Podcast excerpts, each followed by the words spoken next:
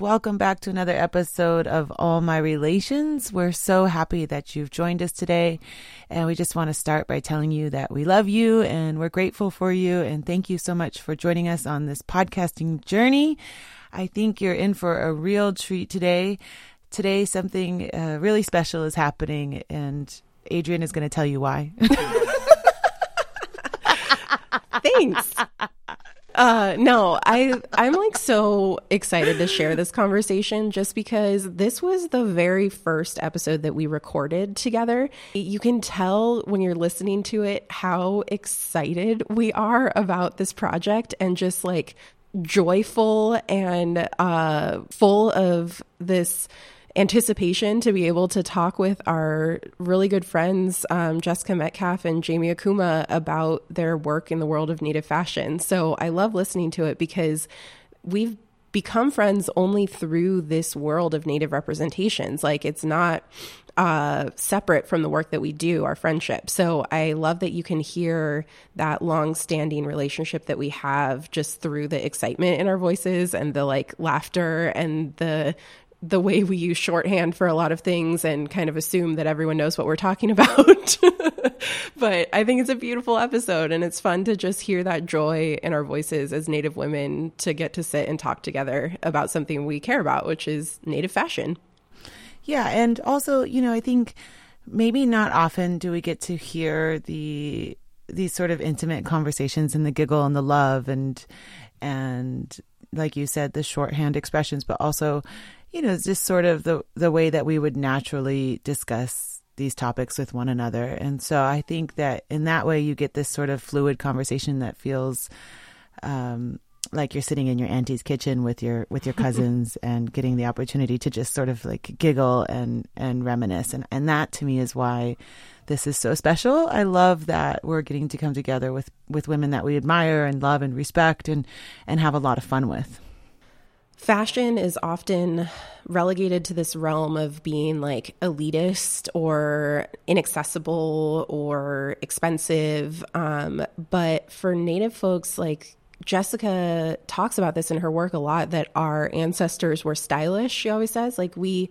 thought and think a lot about the ways that we represent our communities through the clothing that we wear. To me, this native fashion movement is just an extension of that, of being able to represent who you are and where you come from and do it in a really cool and of the moment way while also honoring your ancestors and your community and to me like really showcasing that kind of intertribal communication and trade like that i as a cherokee person can wear navajo uh, earrings that were made by a navajo designer or uh, right now i'm repping some um, coast salish ones by uh, artists in canada. So being able to like bring all of that together and show how our communities relate with one another too i think is really exciting the cool thing about our conversation around native fashion is like there's this spectrum and range of like traditional clothing, powwow regalia, and then sort of streetwear, like your everyday like clothes that you wear that are t-shirts or whatever, and then couture fashion, which is like the high fashion, the handmade stuff, and the ways that native design crosses all of those places. And so for me, like earrings are a way that kind of brings together a lot of that. I have earrings that are more and I hate even using the language of, you know, like traditional versus modern. And I think that's what a lot of the designers are trying to challenge is being like, it's all one. I really like the ways that it starts conversations with people. They ask me about them, and then I'm able to talk about which designer it is, where they come from, what community they come from, why it's particular to that style of community. That's really important to me as well. I love that you bring up the conversation about modern versus traditional. It also brings up the conversation about authentic and inauthentic. And one of the ways that I think about that being problematic and difficult in our communities is like my my aunties are all weavers. They weave from cedar, and some people would will criticize them and say, "Well, that's not traditional because you used RIT dye." And our mm. ancestors didn't use RIT dye. Our ancestors would have used berries to dye this cedar. And um, my my auntie Judy would say will say something like, "Well, you think if our ancestors were here right now, they wouldn't use RIT dye?" you know, like, you know, and you know, I I I've often heard people say to me that my work, because I'm a photographer, uh, is not traditional work. You know, because I'm using modern technology. And I've actually when I t- when I get, had a show in the Czech Republic, uh, the the curator said that I was not you know, when she introduced me, uh, one of the things that she said was that I was not a traditional artist because I wasn't practicing in a traditional form, but that I was a modern indigenous artist and what a, what a treat that was. And, and I was sort of like really taken back in that moment that that was the way that she chose to introduce me because I, I don't think that being traditional or being authentic has anything to do with uh, the materials that we use. I, I, think it also has to do with like our our frame of mind and our reference and the way that we do the work, like with a good mind and a good heart, with a prayer. And and I think that our ancestors were the same way, and I think that that is what is that tradition in that way is what's carried on, and that's a really beautiful thing.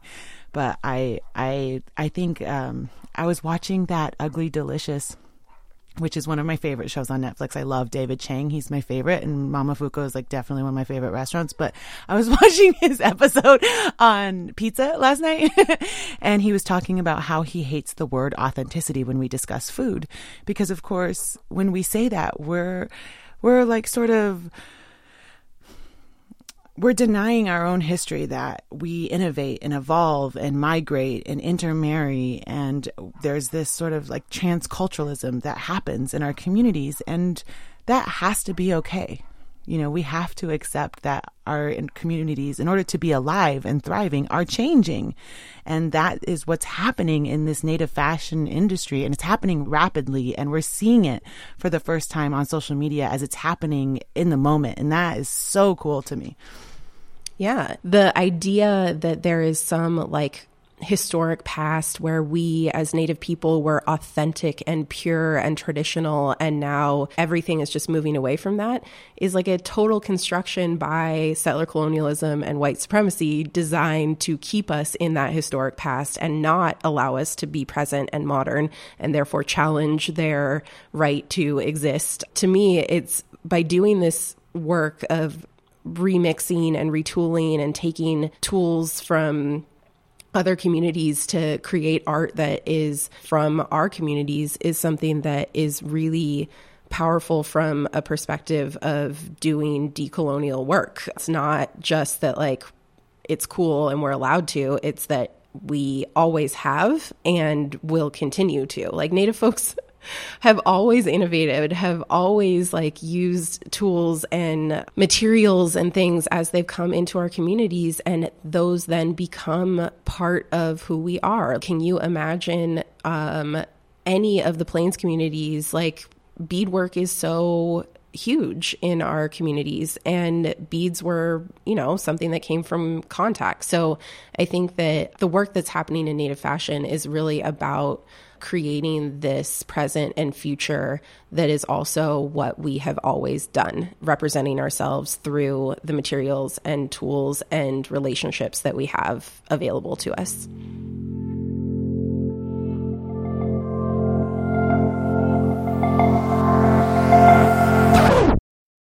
Sorry.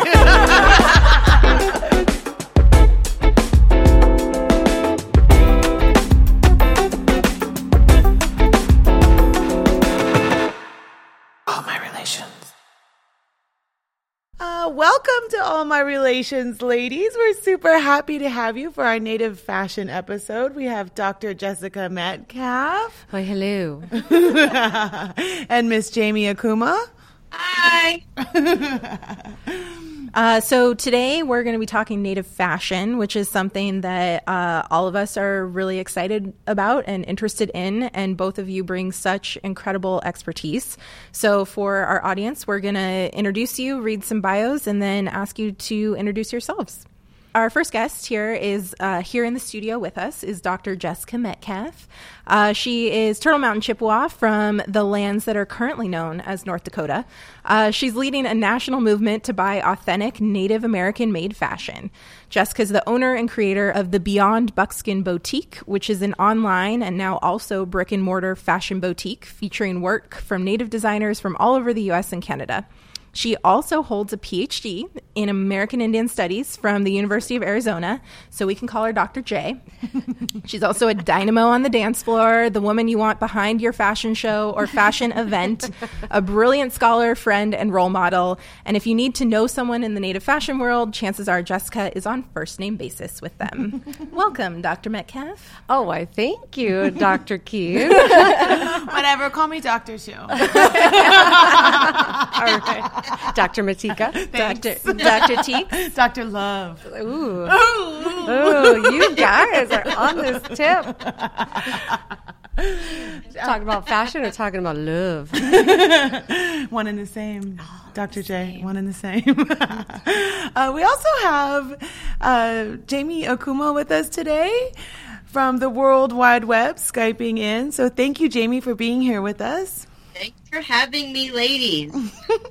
Jamie is Luiseño and Shoshone Bannock is a fashion designer. She creates brilliant, intricate, creative works of beadwork with the tiniest beads you've ever seen, while also simultaneously creating gorgeous couture fashion sh- gowns and bags, as well as ready to wear fashion. She has won at least five Best in Show ribbons from both Santa Fe Indian Market and the Heard Market, but let's just say she's never satisfied. The next year, it's always more brilliant. She's an artist who refuses to find her niche and stick to it. She's constantly evolving and trying new things and pushing the envelope. Let's just say one of the things that I love about Jamie is that she constantly collaborates with other artists and she is so willing to be helpful and loving to so many people around her and we have mad respect for you for that Jamie so welcome again to our show Hello, and thank you again for humbling words. Thank you so much. so if you guys would just take a moment to introduce yourself uh, the way you would to a large group of people Uh, usually, I just kind of say hello, you know, testing the mic. Hello. Uh, my name is Jessica Metcalfe. I am Turtle Mountain Chippewa from North Dakota. Um, I keep it pretty basic like that. I am the owner of Beyond Buckskin, which is a business and website dedicated to promoting and selling Native American made fashion. Um, this has been a journey for me that started back in 2000.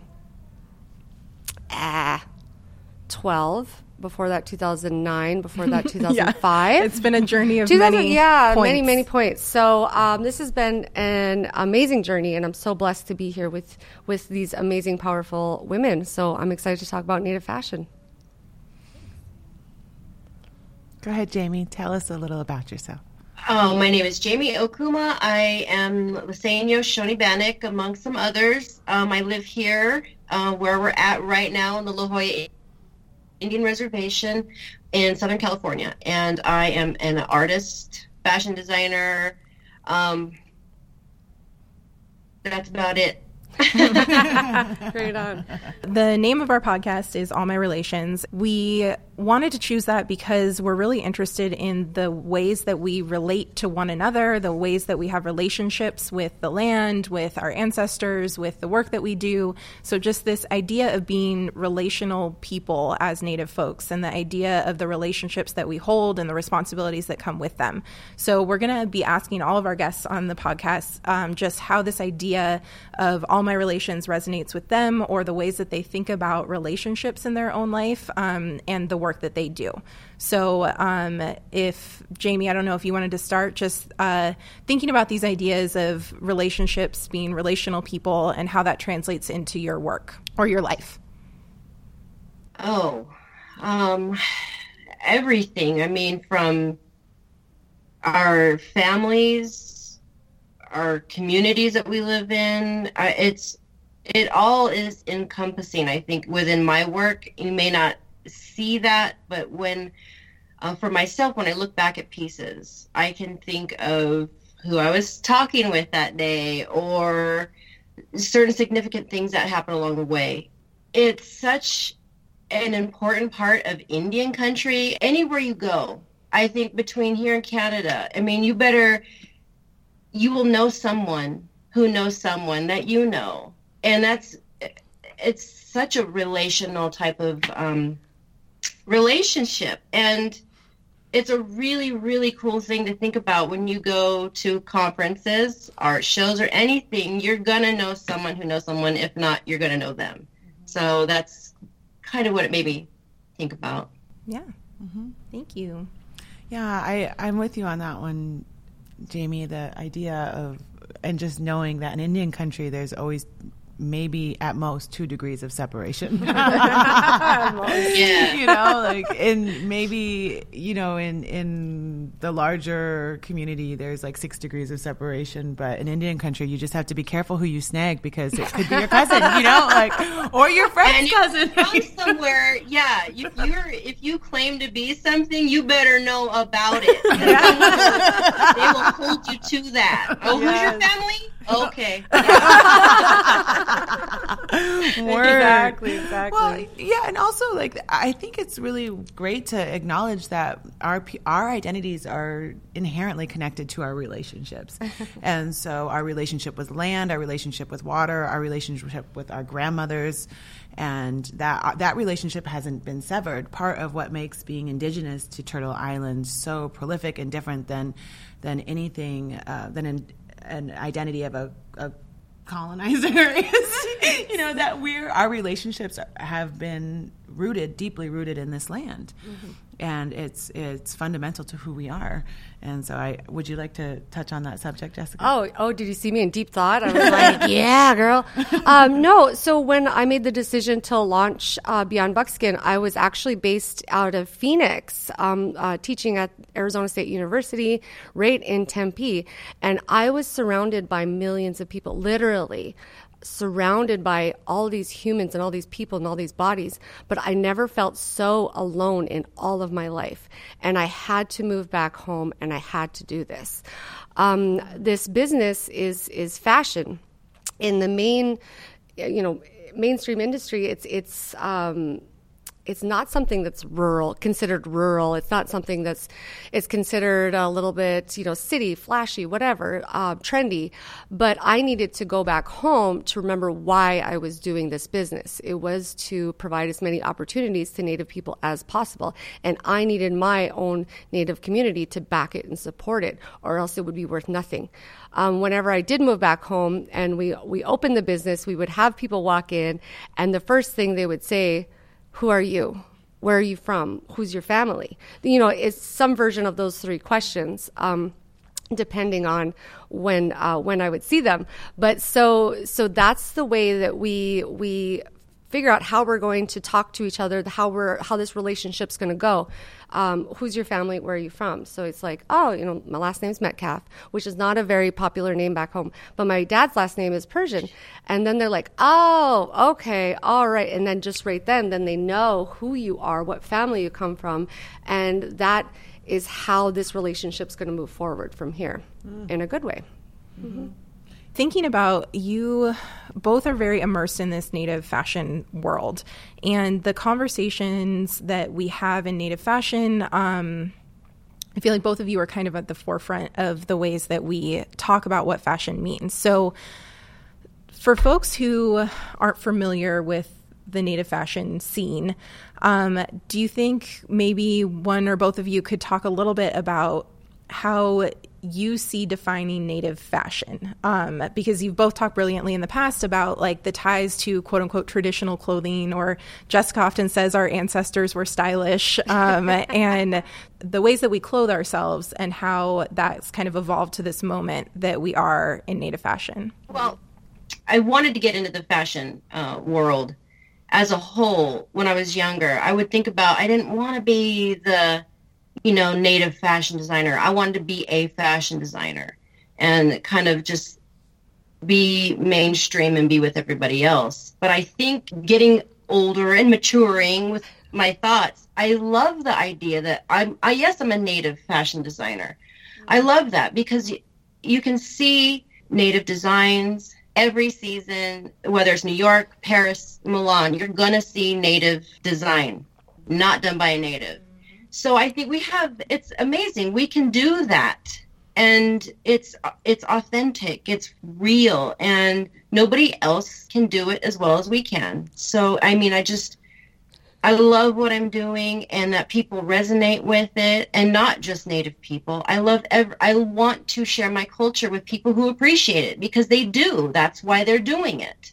Um, but now you can have it from someone who knows where that came from or understands it. And so I just I'm very very grateful that um, I have an audience be- beyond the native audience. And it's I I just I'm so lucky that I get to do this every day. Thank you. And to contextualize Jessica's uh, thoughts before she launches into them, um, Jessica wrote her dissertation on Native fashion um, and traced the history of Native fashion and uh, interviewed a ton of different designers for that project. And that's kind of the origins of Beyond Buckskin is through that work. So um, Jessica has this like very large kind of contextual view of the of the scene as well personal note about that. the first time I saw, I met uh, Dr. J was you were giving a talk at the Heard Museum, and I had never heard of Native fashion and somebody that got a studied that. I was like, what? That can happen? That's a thing. It was like, like my mind was blown. And then she stood up there and, in like this beautiful dress with like these dangly earrings with her red lipstick and her hair and the whole thing and like blew my mind. So I'm, I just want to acknowledge that. You're so sweet. Thank you. Um, so yes, I wrote my dissertation on Native fashion and whenever I meet people and tell them that you know I work with Native fashion designers, the first thing that they you know they kind of like, whoa, there's Native American fashion, and um, and then you know I, I'm offered the opportunity to say yes. You know we've we've had Native American fashion as a, a movement since the 1940s and 50s at least. Um, that's when we had Lloyd Kiva New, who was a Cherokee fashion designer, actually like label himself as a fashion designer. That's when it's really, really kicked off. And the movement has been going in waves since then, since the 40s and 50s, which is so cool there was amazing stuff going on in the 70s and the 90s and now right now we are at this amazing moment where new designers are constantly popping up and just creating drop dead gorgeous things that we have to have because we've never had this opportunity to express ourselves in this way in our lifetimes. And um, this is the first time in about a hundred years that Native American made fashion is accessible, and it's because of the internet and it's because of our our mobility that we have. Um, we're living in a truly amazing time, and I love this this field that I'm in because it's endlessly exciting and and um, creative. Like, oh my God, I get to work with artists every day. Jessica, when you were doing your dissertation and uh-huh. you were doing this sort of work, what was like what's something that just really stands out to you about native fashion that you would like other people to be sure that they know?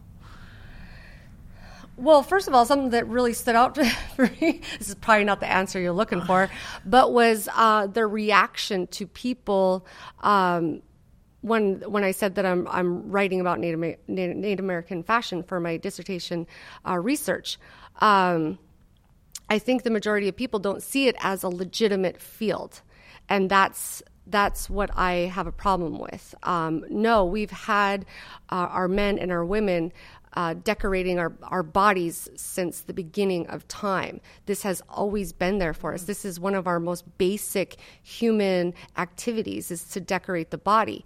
And so that is something that I want people to know. We all engage in fashion, even even if we think that we don't, oh, oh, I don't do fashion. I just put on clothes. Ah, you pick those pants.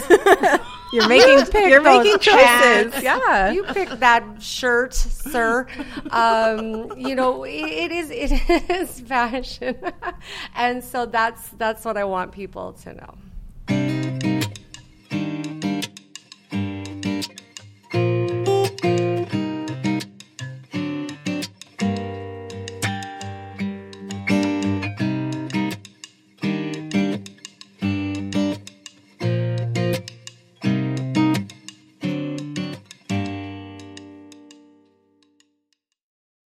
I clearly am someone who writes and thinks about cultural appropriation all the time. And Jamie, you even brought it up um, in your uh, answer a little bit earlier about how every fashion season we see native designs on the runway, but they aren't made by native people.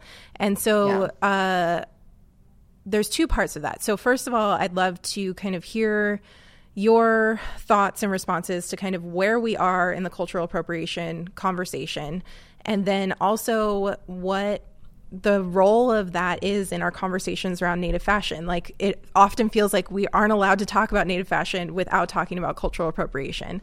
So, first part is just how you see this kind of cultural appropriation conversation roll in these days and the ways that it intersects with what you do.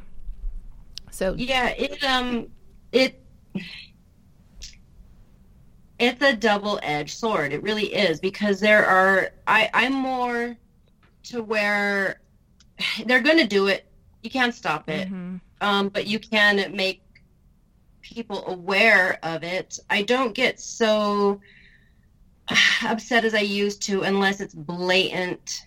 I think i put this post maybe about a month ago. I mean outright. It's like a copyright situation yeah. where it's it's theft like down to the colors. And so but i think that's a different that's a different issue. As far as appropriation i it's irritating but i don't it, it's really hard because i have so many people now asking can they wear it? Mm-hmm. can they buy from me? Whereas i didn't have that before. And of course you can Otherwise, I wouldn't be selling it. Right. um, so uh, we, you know, we have to pick our battles. I think really, really carefully. Do we want to go there with someone who's doing some, you know, some ridiculous? That's, but then there is, where's that line? How do you choose that? Mm-hmm. And it's all a personal preference, I think. But we, I think we do as a whole have to be very careful and I think we also need to change our language when we um, call someone out yeah. about it in a more educational understanding. And understanding that those people that are doing that, they don't know. They really don't. And attacking that person is not going to have them listen to you. They're not going to hear it. I, I you have I I'm changing the way, or at least I try to, um, when I get those questions, those awkward, weird questions, rather than getting mad about it. You just still live in teepees. You know, it's no more WTFs. It's no.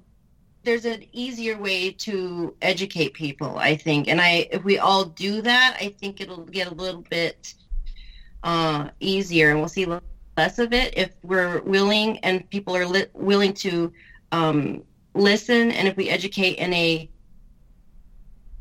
nicer way, I think. Yeah, I mean it's hard. Uh, it's definitely yeah. like the frustration builds up from all of the yeah. times we've seen this, and it's oh my god, it's the twelfth one I've seen this week. Um, right. But yeah, it's definitely these conversations are never easy for anyone involved. I think they're no. Uh, they're very difficult. And I did want to ask you because you have this talent for being able to find the source yes. material. So, uh, like, uh, maybe we can actually tell the story of the Christi Belcourt uh, Valentino uh, collaboration gone wrong. But um, Jamie, you were able to find the actual moccasins that they had yeah. ripped off, and you have sent me pictures before, like ones from museum collections. And so, yeah. uh, just curious about how do you have just the catalog of these pieces in your head? Are you able, like, do you go out and look for them? Like, how does that work? Yeah, it's really weird when it comes to design, especially within our world um, native art world, it's almost as if I like I have a photographic memory mm. of things. And because I love it, I mean, I've been immersed with this since I was a little little kid. And I really, if I see something, and it can be like those pictures that I sent you, Adrienne, They were like really tiny, you know, just yeah. And it was like they were oh thumbnails God, seen, from a museum website. yeah, Yeah, I mean, it's you know, there are little photographs on Instagram of a little tiny bag, and I'm like, I know that design. I've seen that. I, it's in one of my books. I'm gonna find it. Yeah. So yeah, it's it, when it comes to design, I really do. It's it's it's all there. Well, and I think that's so not, that's they better what, watch out. Yeah. Well, I don't. I think that's what most non-natives don't understand is that when we're talking about cultural appropriation, these designs come from somewhere. Like those hmm. moccasins belong to someone. They were beaded by someone. They belong to a community, a family, a person, and that gets erased when it just ends up, you know, on the mass-produced thing. And when you have that memory to be able to go back and find the original one, it shows the power of that. Like that these are things that belong to people, and it's not just as Jessica calls it, the free bin. Exactly. Yes, um, I've called it the free bin because. Uh, for some reason, with with our cultural stuff, uh, people think that it is it isn't owned by anybody. It wasn't mm-hmm. made by any specific person. It's not owned by a specific family. It doesn't come from a specific tribe. It's just in the free bin for anybody to use and reach into and say, "Oh, I would love to you have you have these beaded moccasins in my collection, and let's mass produce them." And I think this is coming out of the huge sweep in the 1800s of just mass collecting our cultural stuff and just taking it from our people and from our communities during the huge assimilation push. So now we have all of our stuff, you know, a lot of our stuff in museum collections um, erased from the artist, erased from the family. Sometimes it has a uh, tribal affiliation on it. And if we're talking about provenance, it's only the you know the white people who collected it is the provenance. Mm-hmm. It, it, was collected by this white man who gave it to this other white man who gave it to this white woman, maybe, um, and that's the provenance. But no, it's not. It's not. It's it's our it's our stuff. You know, we can we have this huge. Um, rupture of when this stuff was taken away. So we're trying to remember what designs come from what families or what communities or what tribes, and we're trying to reclaim that stuff. And it, and it makes it so hard whenever you have these large uh, brands that are confusing it more and making it worse, even for our youth, our, our you know native youth that are are taking cues from pop culture of who they are mm-hmm. as a Native American person or of somebody of mixed descent.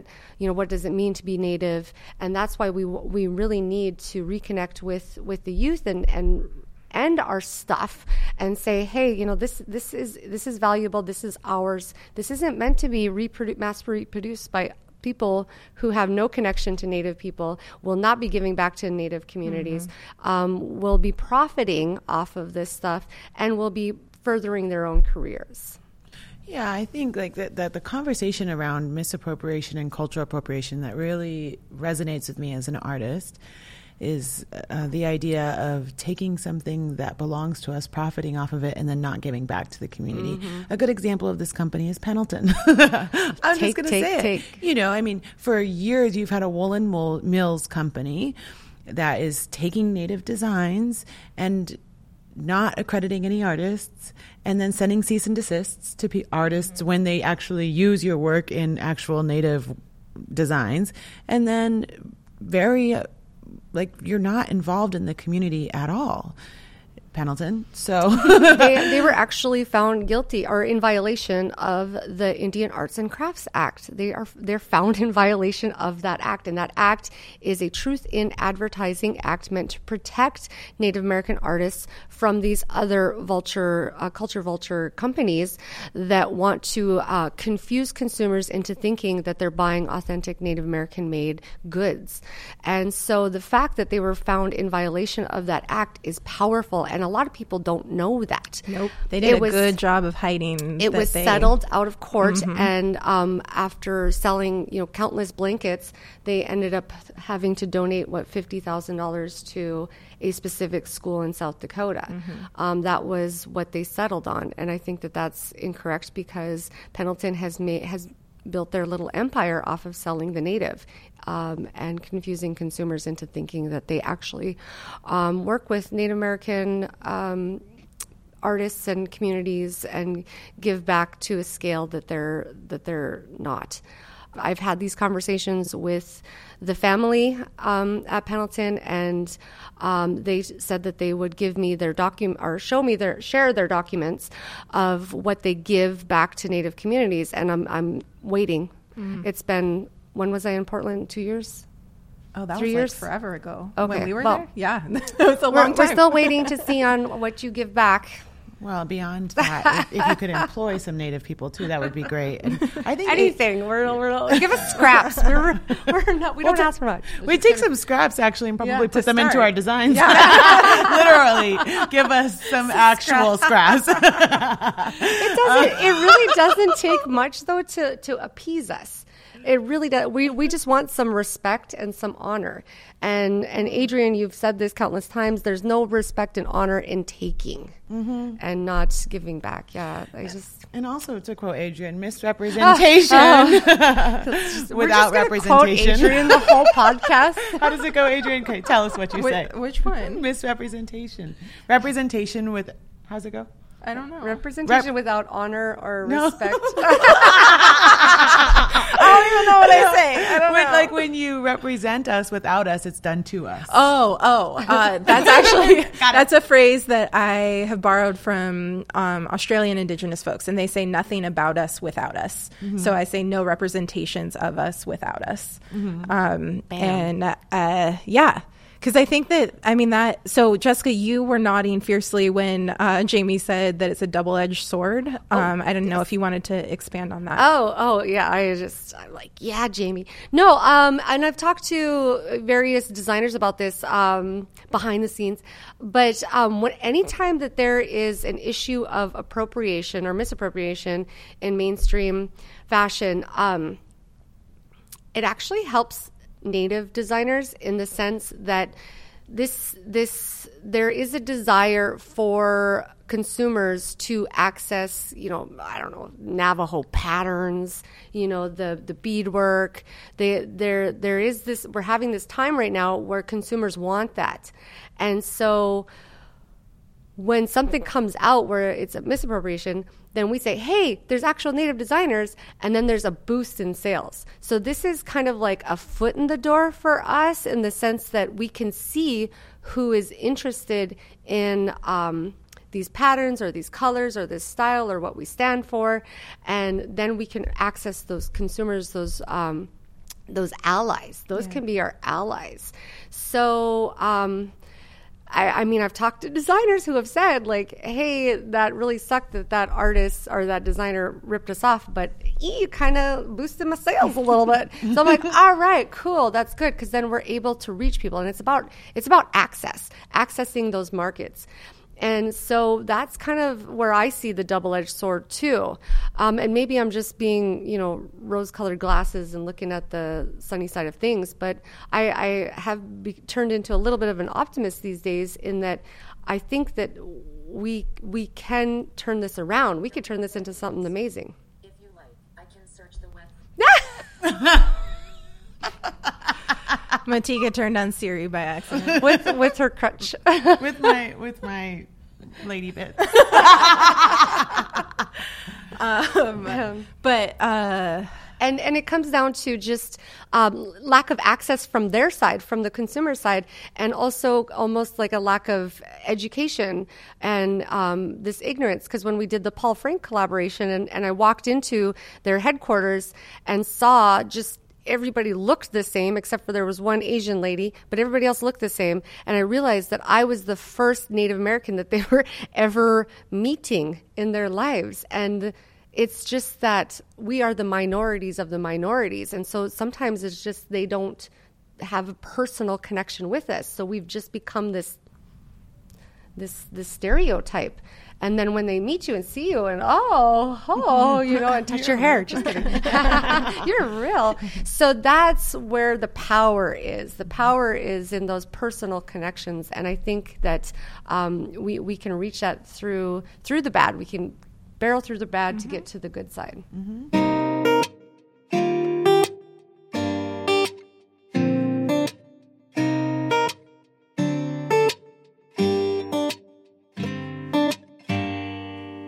The other day, this um, this non-Indian lady pulled me aside, and somebody I've known for a really long time, and she said, um, "I bought this native beaded headband at a, at uh, Swinomish Days, and I want to wear it."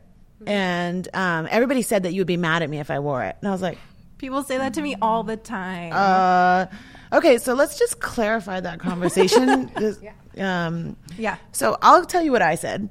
I said, you know, I don't think there's anything wrong with you wearing something that's authentically native made. I think the problem is when native people get cut out of of the say in their own work and then somebody else profits and then a non-native wears it and it's representing something that's very obviously tribal and it would be really great if you would you know if when you're wearing that you just accredit the artist that it comes from. And that's beautiful. Of course wear it. Buy all of jamie's beadwork. Go to beyond buckskin buy Wear it everything. all. wear all of it and wear it proud and wear it knowing where it comes from that it mm-hmm. has an origin sto- mm-hmm. origin that it has an an orgy story. What's your favorite bone?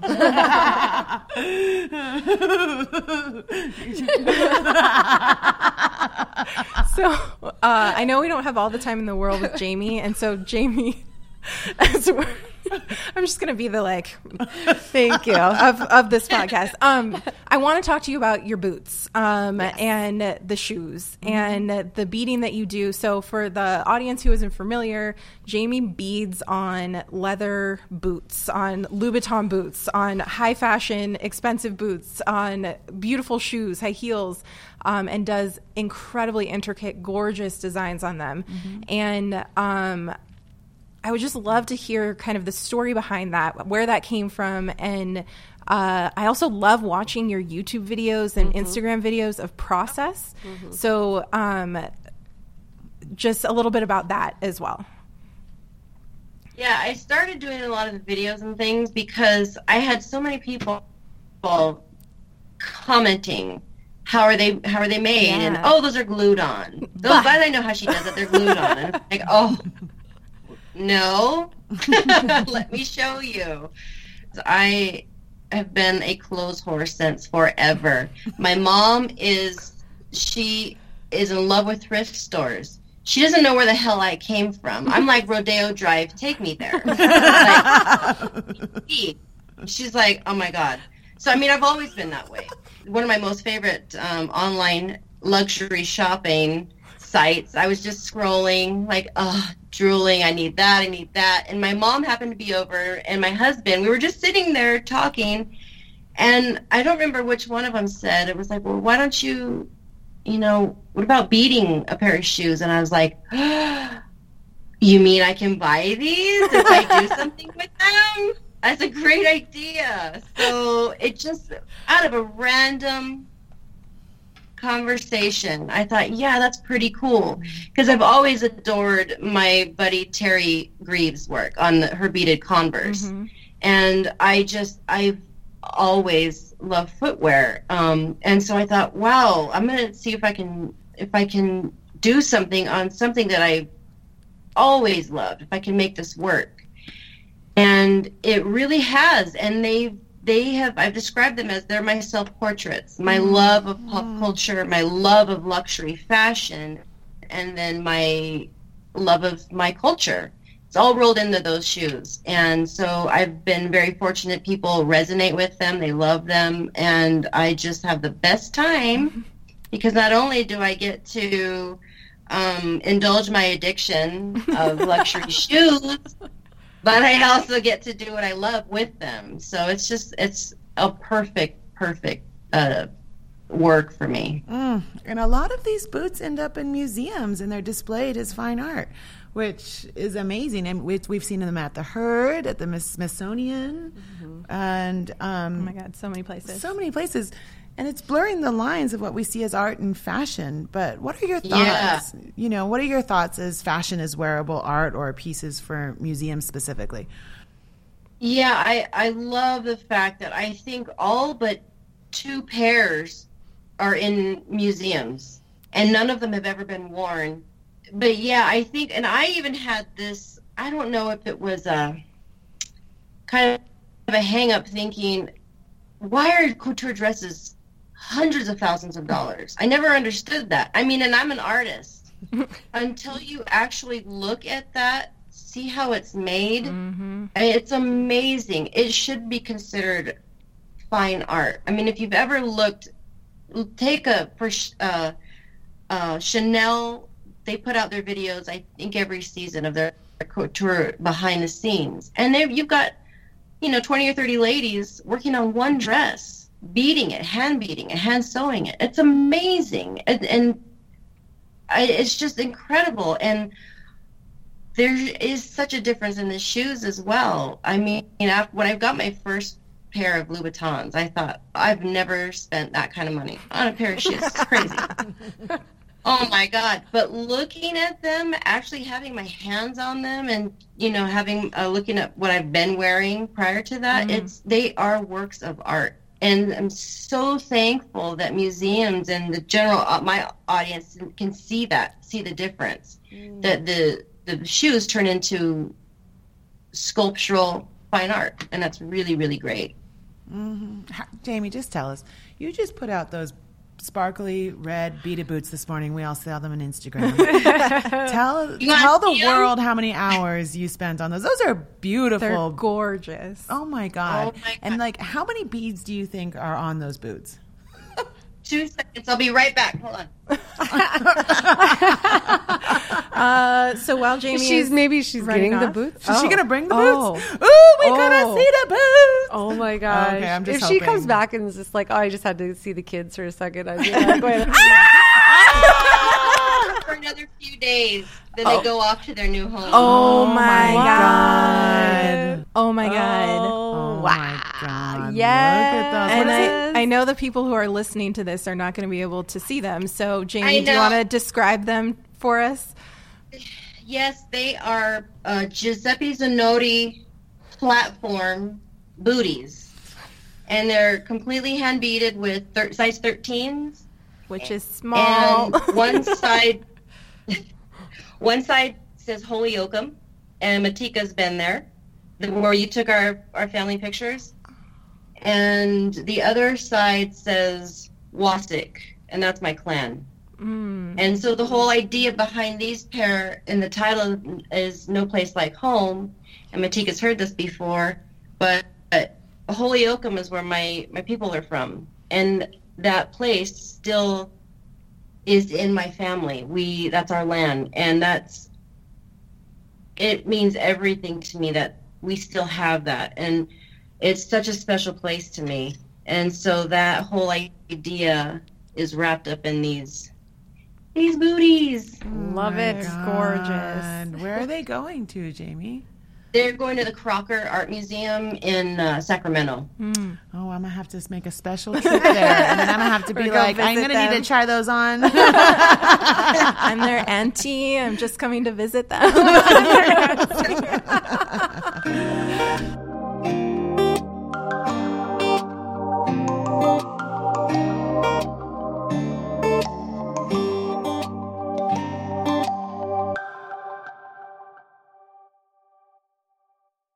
What do you hope for native fashion in this next stage, next chapter? Like, what would you love to see in the world of native fashion?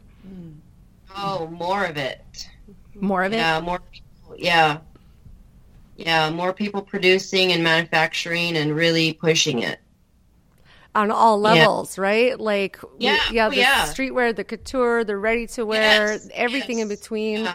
We need the, the the every aspect needs to get filled out. Yeah, because I think with more, I I've never. We help each other out. The more of it, this more visibility. I yeah, we need more. I agree. Yes. Um, I would also love to see more collaborations. I would love to see, um, actually, I would love, love, love, love um, a slot during New York Fashion Week that was all just straight up Native American designers. Um, just give us one 20 minute slot. We'll show it. We'll blow your mind. You know, each each season. Yes, not one of those sideshows like the real deal. No, no, yep. Not a sideshow. We've been on the fringes for too long. Oh, look at that that pun right there. I would love. I, I, I have my own thoughts on this. Please, Matika. All right, go, Matika. I would love to be able to walk into Nordstrom's, Yes. to Rodeo Drive, and to every major department store and like Target and just find j- stuff made by Jamie Okuma or a number of other native designers. I think I would love to see it. Oh yeah, this is a call out. If there's any uh, business person out there who would like to work with Beyond Buckskin on uh, figuring out a way to chain it, I don't know how to turn it into a chain thing. Um, I would be more than happy to talk to somebody because I'm like, I don't know the business side. Well, that was going to be my follow up question is like, what would it take to make this happen? Like, what still needs to be in place for this to happen? You need a lot of artists to work with, um, not just one. It needs to be a lot of them. It needs to be a constant uh, source or resource for new stuff because that's just the fashion industry the way it is. Um, but uh, it also needs to maintain that sense of connection. Um, it cannot just turn strictly mass produced. It cannot, because then it dilutes. It, it, ha- it, and this has happened in the past. We've seen it, um, where commodification turns into like uh, you know poor Kokopelli like poor Kokopelli ain't nobody like Kokopelli anymore because he's been over commodified poor fella poor fella you know Poor Kokopelli. That could be the name of the episode. Poor Kokopelli. so uh, yes Could you tell us where the audience can find you and how to best connect with you and support your work? Uh, so I run an amazing business uh, called Beyond Buckskin. You can find us online at beyondbuckskin.com or you can shop the boutique at shop.beyondbuckskin.com. We are on, I think, every social media platform. So uh, like us or follow us on Facebook, Instagram, Twitter, Tumblr, Pinterest, Snapchat, YouTube. Blah, blah, blah, blah, blah. or come visit you in Yes, we've got a physical retail store in the fashion mecca of Belcourt, North Dakota, on the Turtle Mountain Indian Reservation. Come on down. You can also get your hair cut at Scalpum, which is the barber next door. He's It's been right open for 40 years. And um, and Beyond Buckskin isn't necessarily in the GPS, but Scalpum is. but yeah, so you can find us. You'll find us. Yeah, and same. Um, my website is jokuma.com, and I say I'm pretty much on. I think all the socials as well, either at J Okuma or my full name, Jamie Okuma. And yeah, Well, thank you so much, Jamie, for joining us. We are so happy to have you here, and I just, um, I just want to say again that I'm just super grateful for you and appreciate you taking time out of your day to come and be, come and visit with us. So, T'igwicid, thank you. Wado, thank, thank you. thank you guys so much, and thank you for all that each one of you ladies do. It's amazing. I mean, I don't think. I mean, part of how suc my success has come is seriously because of what you guys are doing. I mean, your voices are so incredibly important, and I thank you all so much for being you. Mm, thank you, Jamie. Thanks, Jamie. Thank you so, so much to Jessica and Jamie for joining us. That was really fun. And I'm so glad that we got to have that conversation.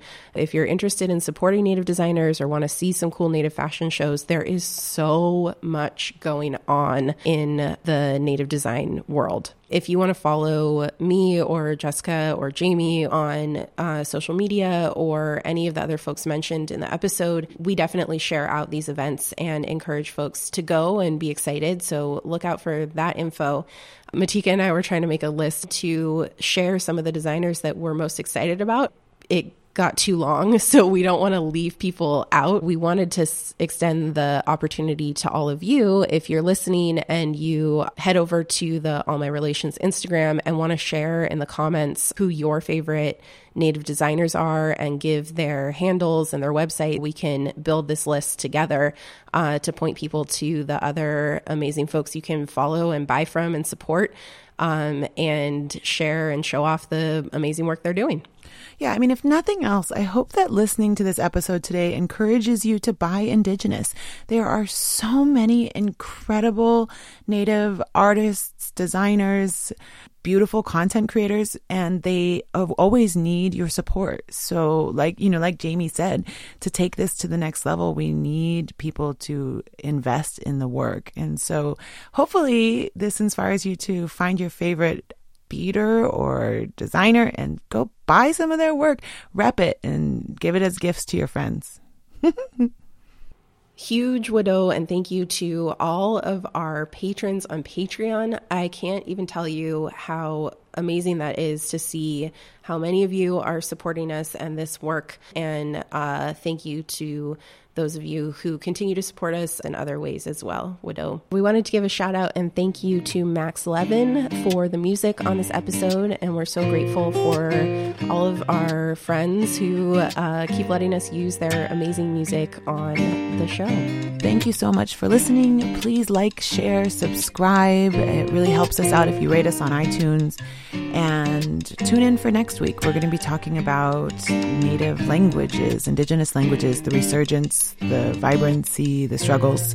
And we look forward to sharing that story with you. Take great All my relations.